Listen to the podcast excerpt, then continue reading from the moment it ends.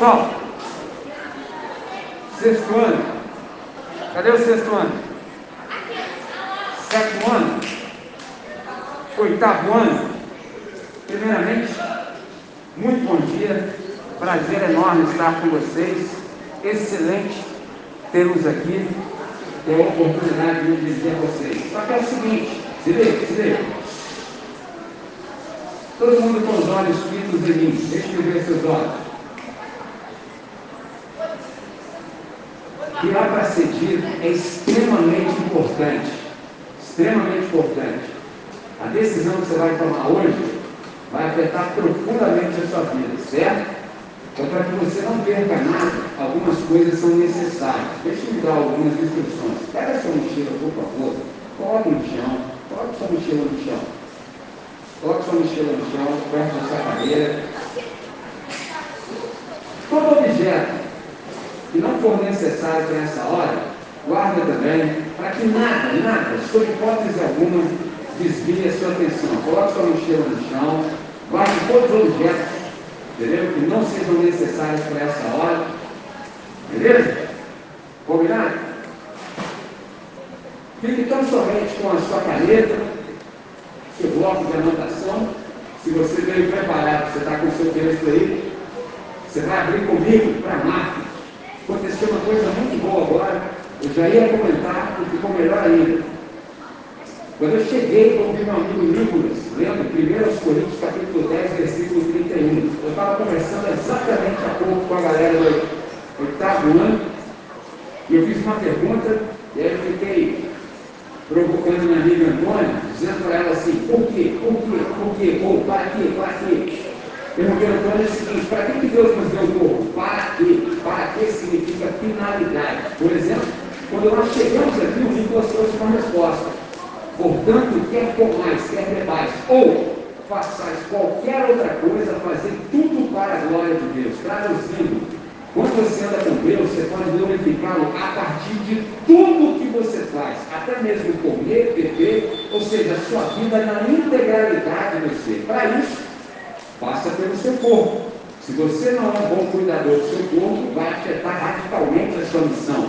E aí já estava bom até aí, o Nicolas chega aqui, na maior espontaneidade, diz assim, pastor, diga me a possibilidade assim, de um dia eu participar com você na pregação, eu falei, por que não hoje? Por que não agora, já que você está querendo? Seguinte então, eu vou convidar meu amigo Nicolas, o Nicolas vai ler o texto, eu vou explicar o texto, vou aplicar o texto e depois nós vamos orar e vamos para viver. Certo? Vamos dar continuidade à vida. Combinado? Vou te falar, vou te falar, fica tranquilo. Marcos capítulo 3. Abre. Marcos capítulo 3, aqui. Você vai ler entre os versículos 1 e 6. Combinado? Certo? Agora, silêncio absoluto o nosso brother Nicolas vai ler. Certo? Nicolas lê, todos nós ouvimos. Depois eu explico. Se Deus observar o seu coração, ver que você está interessadíssimo em aprender, vai acontecer um milagre. Eu vou te dizer antes. Ele vai entrar na conversa, vai misturar as palavras dele às minhas, de tal maneira que você vai ouvir exatamente o que você precisa ouvir. Certo? Vamos por partes? Nicolas, por gentileza, fica à vontade. De novo, de novo, Jesus entrou na sinagoga e estava ali um homem que tinha uma das mãos re, ressequida. E estavam observando Jesus para ver se curaria aquele homem no sábado, a fim de o acusar. Jesus disse ao homem de mão ressequida, vem aqui para o meio. Então lhes perguntou, é um lícito no sábado fazer o bem ou fazer o mal, salvar uma vida ou deixar morrer? Mas eles ficaram em silêncio. Então Jesus, olhando em volta, indignado e entristecido com a dureza de coração daquelas pessoas, disse ao homem: Estenda a mão. O homem estendeu a mão, e ela lhe foi restaurada. Os fariseus saíram daí e com os herodianos logo começaram a conspirar contra Jesus, procurando ver como o matariam. Muito agradecido Deus te abençoe profundamente. Valeu. Muito bom, muito bom. Se liga só. Agora, você percebeu o que, que aconteceu aqui? Verso a verso. Jesus entrou de novo na sinagoga. Interessante, entrou de novo. A penúltima vez que nós conversamos, a gente viu Jesus exatamente na sinagoga e você viu o que aconteceu. Ele começou a pregação dele, sermão extraordinário como só ele consegue fazer. O pessoal ficou atônito, todo mundo gostando muito, até que ele tocou no ponto que a galera não gostou, arrastaram-no para fora da cidade a fim de matá-lo. Matá-lo como? Precipitando lá do alto da cidade onde ela havia sido construída, no topo daquele penhasco. Jesus incrivelmente passou pelo meio de todo mundo e simplesmente deu continuidade à vida, à missão e foi embora e deixou o pessoal para lá. Interessante que nesse texto, versículo número 1, diz que Jesus entrou novamente na sinagoga. Por que, que Jesus entrou novamente? Porque era hábito de Jesus fazer isso. Todos os sábados ele estava lá para aprender e conversar com as pessoas. Agora, é interessante que você sabe que Jesus é o Filho de Deus. Qual é o ensinamento? Primeiro, se Jesus, que é o Filho de Deus, participa das coisas de Deus, imagina eu e você. Pegou a visão? Um problema que a gente tem é quando a gente é negligente, a gente não aproveita as oportunidades como poderia. Problema de oportunidade é que elas não voltam mais. Você pode até ter uma nova oportunidade. Agora, a mesma de novo, jamais. Perdeu, já era. Jesus era exatamente assim. Ele tinha esse bom hábito, era costume dele, era um hábito saudável cultivado, por exemplo, desde a infância. Lembra aquela ocasião em que Jesus foi encontrado no templo, conversando com os doutores? Interessante que ele, com 12 anos de idade, sabia conversar com os caras já estavam bem mais adiantados em conhecimentos. E ele não só conversava, como ouvia e interrogava os camaradas, e diz o texto sagrado que as pessoas ficavam maravilhadas com as respostas de Jesus, com 12 anos de idade, irmão. Com 12 anos. Isso é fantástico. Agora, observe no verso 2, observe a audiência. Olha quem estava presente nesse dia. Havia ali um homem cuja mão era ressequida ou seca, traduzindo mais ainda, atrofiada. Camarada tinha uma certa limitação em uma das mãos. Está pegando a ideia? Alguns observavam a Jesus. E aí você pergunta, por que, que eles observavam Jesus? Com a finalidade de ver se ele haveria de curar em dia de sábado. E eles faziam isso com uma única motivação. Qual? Acusação. Aí você fala assim, Xim, peraí, peraí, peraí, para, pausa. Quem são os observadores de Jesus? Diz o texto lá no final que são os fariseus. Aí eu sei que você não está ligado, porque você não é judeu e nem judia. A gente mora em outro país, a gente é ocidental, os caras são orientais, você não sabe nada disso. Então, traduzindo é o seguinte: havia duas classes em Israel, uma chamada escriba e a outra fariseu. Os escribas eram os caras que estudavam a lei de Deus. Os caras estudavam minuciosamente a ponto de terem na decorada. Os caras sabiam tudo sobre a lei de Deus e ficavam pensando maneiras de guardar a lei de Deus. Já os fariseus eram os camaradas que achavam que guardavam a lei de Deus. Então pensa, primeiro grupo achava que sabia tudo sobre Deus. Segundo grupo achava que praticava tudo que o primeiro grupo achava que sabia sobre Deus. Pegou a visão? Esses caras detestavam a Jesus de Nazaré. Detestavam, tinham aversão de Jesus e mais, tinham inveja de Jesus. Onde Jesus estava, os caras estavam assim, de butuca. Só procurando uma ocasião para ter de que acusar Jesus. Visão? Então os caras no sabadão estavam lá em tocadões, entendeu?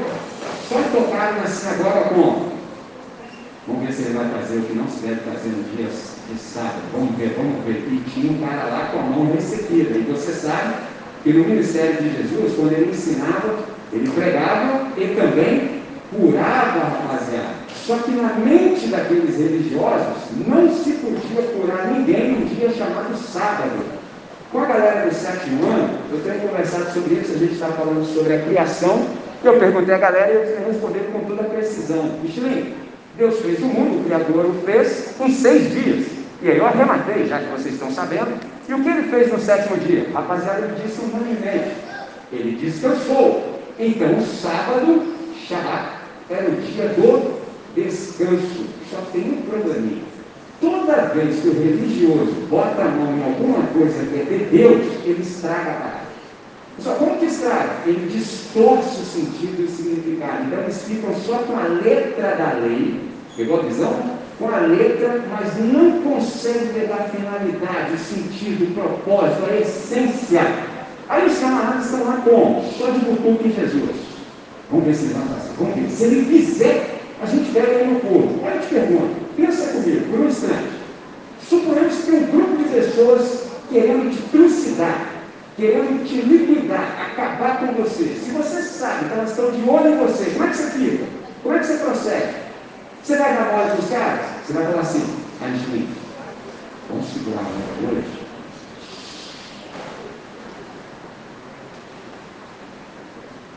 Vamos ficar no sapatinho, porque os caras estão aqui tocando a gente, né?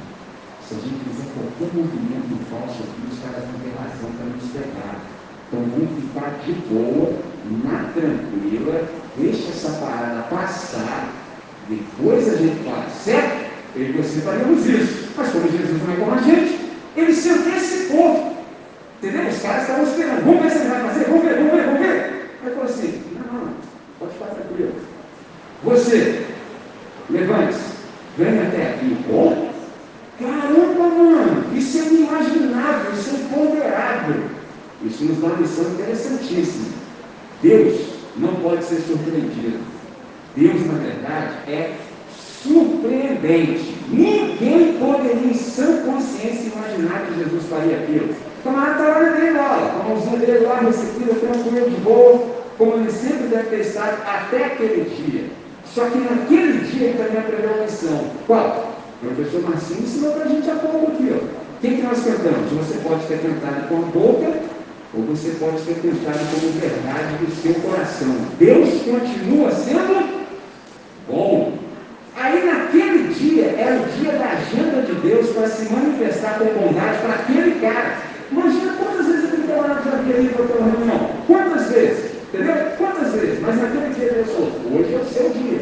Aí o cara que estava lá, um tocadinho na frente, tranquilo, Jesus falou assim, você, levante-se e venha até aqui. Olha só, cara, o que, que isso significa? Que para Deus a vida é importante. Deus geralmente assim, ele gosta daquela galera que ninguém gosta. Você conhece assim uma galera que é marginal, que é tirada, colocada à parte, que ninguém convida para nada, que ninguém dá moral? Já viu essa galera? Tem uma galera que é top, uma galera que todo mundo chama, mas tem uma galera assim que é colocada sempre de lado. Então, Deus tem uma predileção por essas pessoas que ninguém dá nada, os desprezíveis. Pegou a visão? Aí Jesus chama um cara e coloca no meio, traduzindo para hoje. O que isso significa? Ligou um grande holofote em cima do cara. Trouxe importância para ele. Só que tem um detalhe. Nesse momento, os caras ficaram atônitos. Aí, não só isso, Jesus se antecipou, chamou o cara para o meio e fez uma pergunta para os religiosos. Porque os caras estavam pensando assim, vamos ver se eles fazer, que a gente vai ter motivo de acusá-lo. Aí Jesus fala para os religiosos o seguinte, responda para mim. No dia de sábado, é correto fazer o bem ou fazer o mal? Responda para mim. Em relação à vida, é melhor que a gente preserve a vida ou que a gente mate? E agora? Aqui no auditório já tem resposta. Lá houve um silêncio esmagador. Nenhum religioso teve audácia e coragem de levantar a voz e responder. Essa pergunta, Michelin, por quê? Pô, porque assim, não sei se você já teve o desprazer de se encontrar com um religioso na vida. É a pior coisa do universo. Os caras falam e falam e te acusam, e falam e falam e falam. É horrível. Só que nenhum religioso consegue responder a Jesus. A Jesus pergunta para os caras: responda para mim. No dia de sábado, no dia de descanso, é correto fazer o quê? Preservar a vida ou destruí-la? Fazer o bem ou fazer o mal? Os caras se calaram. A pergunta é: Michelin, por que aqueles caras se calaram? Simples, simples. Porque todas as vezes que Deus fala com você, você manifesta o seu coração. Exemplo simples. Todos nós que estamos nesse auditório, hoje é a décima vez que a gente está aqui. Todos nós tomaremos uma decisão hoje. Todos. Não tem como ter exceção. Não há possibilidade de neutralidade. Alguns de nós hoje, alguns de nós tomarão uma decisão positiva, certo? Alguns de nós tomarão uma decisão desfavorável, negativa. E tudo isso tem implicações, custa, e custa a sua vida. Pegou a visão? Não tem como estar diante de Deus e sair pela tangente. Tipo assim, imagina, dar uma ideia, ficar em cima do muro. Alguém me ensinou, em cima do muro só caco de vidro. Não tem como. Os camaradas sabiam que se eles falassem, ia queimar o filme, então eles preferiram ficar quietos. Só que um detalhe. Aí Jesus deu uma olhada na audiência. Como é que é o olhar de Jesus? Você percebeu, por exemplo, no verso 5, o olhar do Senhor? Jesus então olhou ao seu redor cheio de ira e tristeza. Mano, Jesus ficou desgostoso, cara. Agora você imagina o olhar de Deus olhando para você com tristeza. Por quê? Porque o coração daquela galera era absolutamente duro. Você já viu a palavra empedernido? O coração da galera era um coração de pedra, um coração endurecido, um coração absolutamente insensível e indiferente. Traduzindo, os caras estavam nem aí para nada. Pegou a visão? A Jesus tristasse com os caras, irado. Detalhe: há uma ira que é justa. Tem uma ira que é injusta. A ira injusta, Deus não quer que tenhamos. Mas a ira justa, todo tempo a gente precisa ter. Nesse caso, Jesus ficou irado com os caras porque os caras não tinham sensibilidade. E aí, observe, primeiro ele chamou o cara para vir para o meio, certo? Chamou o cara, vem para o meio. Vir para o meio era fácil. O cara usou essa parte motora aqui dele, usou as pernas. O cara saiu do lugar dele, veio para o meio. Só que aí Jesus deu uma segunda ordem para o cara agora. Primeiro ele falou assim: levanta, fica em pé e vem para cá. Segunda ordem, estende a sua mão. Oh, peraí, peraí, peraí, peraí, parou, parou, peraí, calma. Pô, minha mão é atrofiada certo? Se a minha mão é atrofiada, eu não tenho a menor condição de estendê-la, eu não tenho a menor condição de esticá-la, eu não tenho a menor condição de erguê-la. Aqui é o segredo. Presta atenção. O que, que isso aqui significa? Quando Jesus diz para o cara, estende a sua mão, ele está dando uma ordem. E aqui a gente lida tanto com possibilidade quanto com impossibilidade. A possibilidade a gente alcançou, o cara poderia andar, mas ele não poderia mover as mãos. Então, o que, que acontece? A gente percebe que quem deu a ordem é Jesus, certo? Jesus deu a ordem. A pergunta é: quem é Jesus de Nazaré? Jesus de Nazaré é o Filho de Deus. E interessante que para Deus não há impossíveis. Guarda isso. Para Deus não há impossíveis. E também para aquele que crê tudo é absolutamente possível.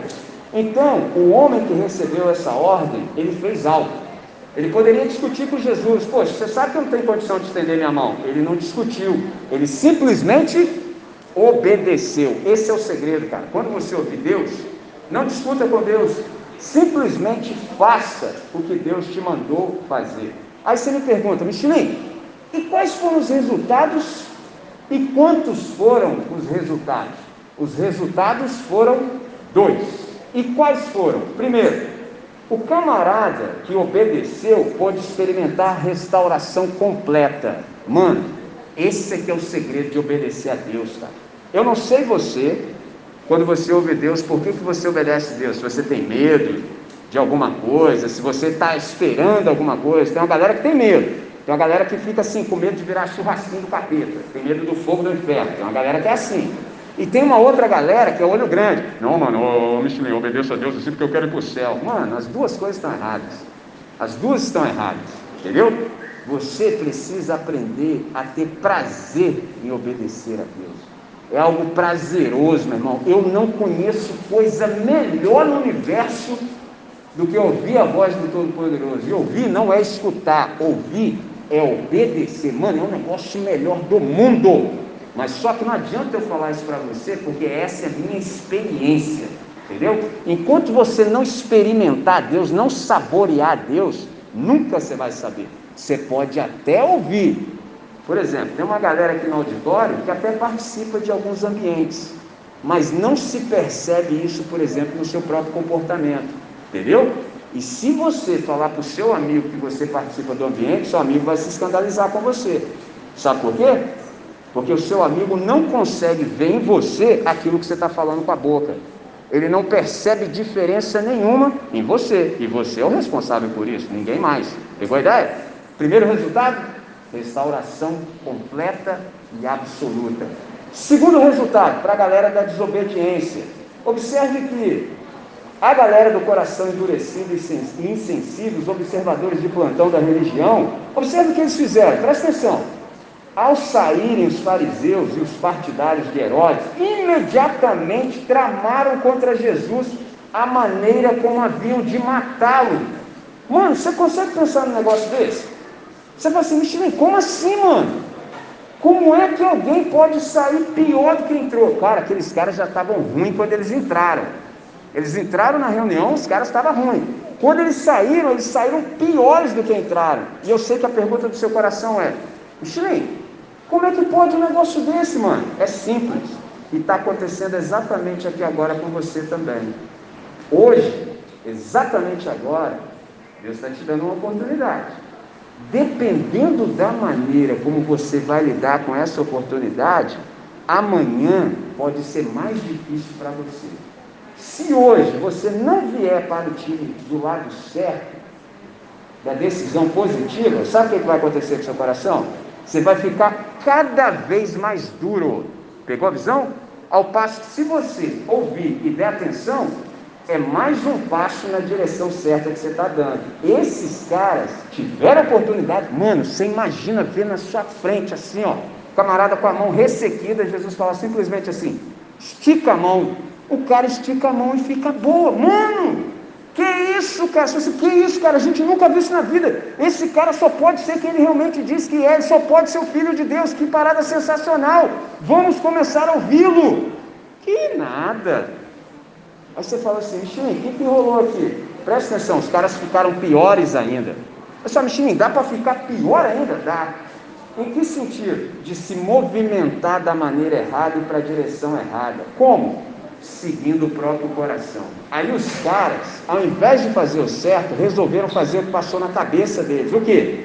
Vamos nos aliançar com a galera aqui do outro partido e vamos descobrir assim uma maneira da gente matar Jesus? Pausa. Espera aí. Jesus é o Filho de Deus. Só faz coisas boas todo o tempo, o tempo todo. E tem um grupo de pessoas que pensa como eliminá-lo, como matá-lo, Exatamente A. E aí, essa galera, cara, não gosta de nada, de nada, em absoluto que seja associado a Deus. Esses caras são os caras do time da religião. Traduzindo, eles sempre vão guardar a letra da lei, mas nunca, sob hipótese alguma, estão, por exemplo, interessados na nossa própria vida. Traduzindo mais ainda, se depender de guardar a lei e você e eu morrermos, eles vão nos deixar morrer, mas vão continuar naquele quadrado deles da lei. Esse é o ponto. Qual é a ideia dessa manhã? Simples quanto parece. Deus continua sendo bom. Quem é Jesus de Nazaré? A gente está nessa jornada de discernimento acerca da pessoa dele. Quem é Jesus de Nazaré nesse texto? Jesus de Nazaré é aquele que se importa com as pessoas. Então, no sábado, esses caras aqui estragaram o sábado de Deus. Sábado era simplesmente para ensinar para a gente que nós não somos escravos. Escravo é que trabalha de sol a sol. O que, que Deus estava ensinando quando instituiu o sábado? Não, não, não, não. Vocês vão ter um dia de descanso para repor as forças, certo? E nesse dia, descansem, porque eu estou cuidando de vocês. Um cara que trabalha de sol a sol é porque ele não acredita que Deus vai cuidar das suas próprias necessidades. Então ele acha que se ele não colocar a mão no processo, a coisa não acontece. Os caras que creem em Deus não creem mais, por exemplo, que sábado é só um dia. Sábado, pega essa, é um jeito de viver. Uma vez eu estava conversando num lugar, o cara veio conversar comigo no final. Excelente, foi assim. Você falando do saco, você poderia me falar mais? Porque assim, onde eu trabalho, então não briga, porque uma galera que fala, foi guardar o sábado, e você guarda o sábado? Claro, é mesmo? Eu falei, sim. Mas como assim? Você é discípulo de Jesus? Eu por isso mesmo. Para mim, sábado não é um dia. Sábado para mim é um jeito de se viver. Por exemplo, segunda-feira para mim é sábado. Terça é sábado. Quarta é sábado. Quinta é sábado. Sexta é sábado. Sábado é sábado também. Domingo é sábado. Essa como assim, filho? É simples. Eu vivo a partir da consciência de que não sou eu que trabalho. Eu só vivo descansado. Pegou a visão? Igual agora.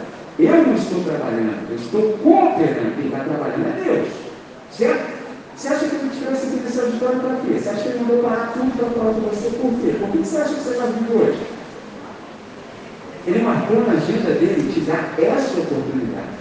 Eu só estou colaborando com ele, mas quem está trabalhando é ele. Eu, no máximo, consigo falar que a voz chega no seu ouvido. Agora, daqui até aqui, só ele. Pegou a visão? Nessa manhã, essa é a palavra do Evangelho. Quero chamar você para a gente falar com quem resolve. Essa é a sua oportunidade. Resolva com ele o que há para ser resolvido. Aquele cara tinha uma mão recebida. A grande pergunta hoje é: qual área da sua vida está sofrendo de atrofia, está paralisada, está estagnada, não está como deve? Aproveita que Jesus de Nazaré está presente no ambiente, receba a ordem dele, seja corajoso, corajosa e vem para o meio. Vem para o meio. Manifesta publicamente aquilo que já está acontecendo no seu coração. Se você não tiver assim, Slay, essa palavra aí, ó, vem direto para mim, estou afim, quero viver desse jeito. Associe comigo em oração, vamos falar com quem resolve? Se você tem dificuldade de se manter concentrado com os olhos abertos, feche seus olhos, Vamos falar com o nosso Pai?